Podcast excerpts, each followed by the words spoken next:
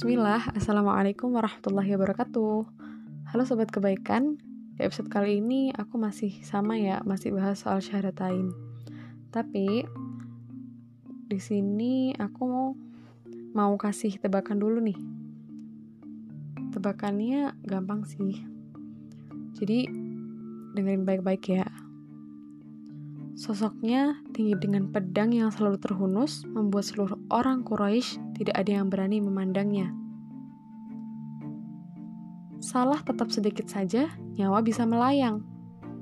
Dengan kesangarannya, dia menjadi orang yang paling ditakuti di Mekah. Maksiatnya di saat masih jahiliyah hampir gak pernah absen. Dari mabuk-mabukan, merampok, bahkan sampai membunuh anaknya sendiri. Coba, teman-teman tebak deh, siapa sosok yang ada di dalam deskripsi ini? Ya, benar banget. Umar bin Khattab radhiyallahu anhu, penguasa Quraisy di kala itu. Tapi ketika beliau sudah bersyahadat nih, kehidupannya langsung berubah 180 derajat. Kalau karakternya masih sama, masih tegas dan berani gitu, tapi kalau kehidupannya berubah. Sampai sama Rasulullah tuh dijuluki sebagai Al-Faruq, yakni orang yang dijadikan sosok pembeda antara yang hak dengan yang batil.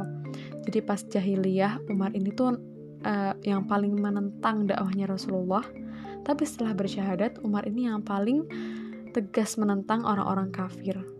Kan keren banget ya? Langsung berubah 180 derajat.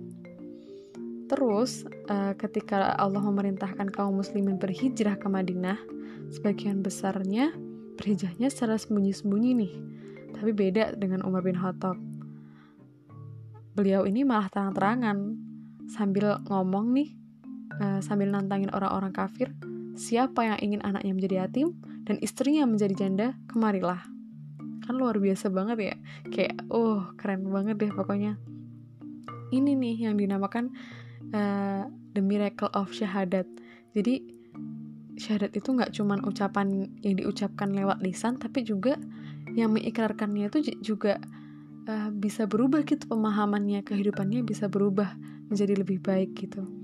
Nah, sosok lain nih yang menjadi bukti syahadat sebagai pengubah itu adalah Bilal bin Rabah.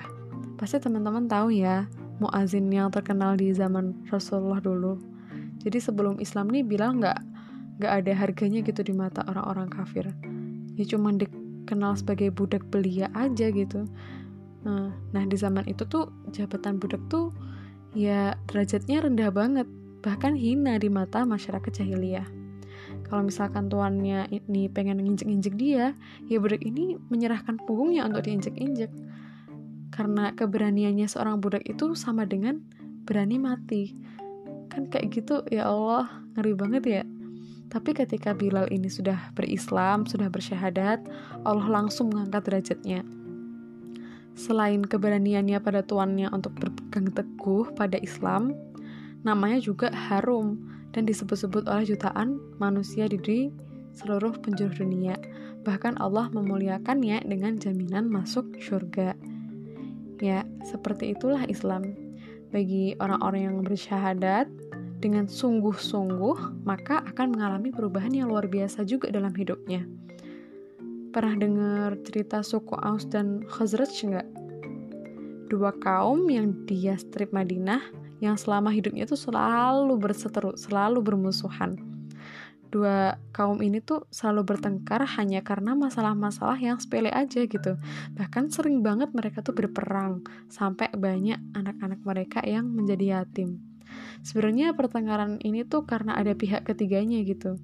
Mereka dimanfaatkan oleh siapa lagi kalau bukan kaum Yahudi, yaitu Bani Quraidhah, Bani Kainuka, Bani Nadir, dan juga Bani Khaybar. Nah, kaum Yahudi ini yang selalu ngadu domba suku Aus dan suku Khazraj.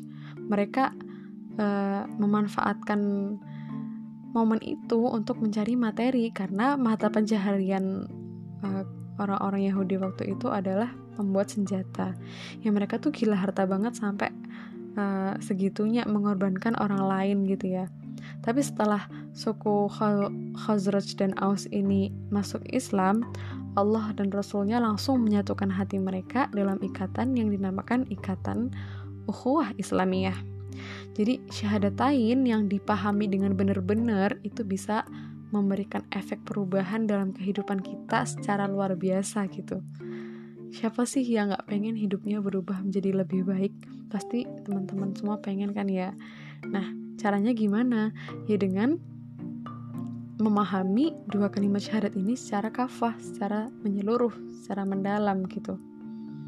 Nah, dan teman-teman tahu gak sih sebenarnya dari Nabi Adam sampai Nabi Muhammad itu tuh misi atau tujuan dakwahnya tuh sama, yaitu mentauhidkan Allah alias mengesakan Allah saja gitu. Buktinya nih ada di Quran surah Nuh ayat 2-3 dan juga surat Hud ayat 61. Teman-teman bisa buka sendiri ya di Qurannya masing-masing. Nah, di situ Nabi Musa dan Nabi Isa juga punya tugas yang sama dengan Rasulullah SAW, yaitu menyeru umatnya untuk menyembah hanya kepada Allah saja. Jadi sebenarnya nih yang dibawa dari Nabi Adam sampai Rasulullah SAW itu adalah kalimat tauhid la ilaha illallah. Ya mungkin itu ya sedikit insight baru dari aku. Ya mungkin ada dari kalian yang udah paham, cuman ya semoga ini bisa menjadi penambah wawasan buat kita semua atau pengingat, reminder buat aku juga dan teman-teman semuanya, dan semoga ini bisa bermanfaat buat kita. Mungkin cukup itu dulu, kurang lebihnya mohon maaf. Wassalamualaikum warahmatullahi wabarakatuh. Semangat menebar kebaikan.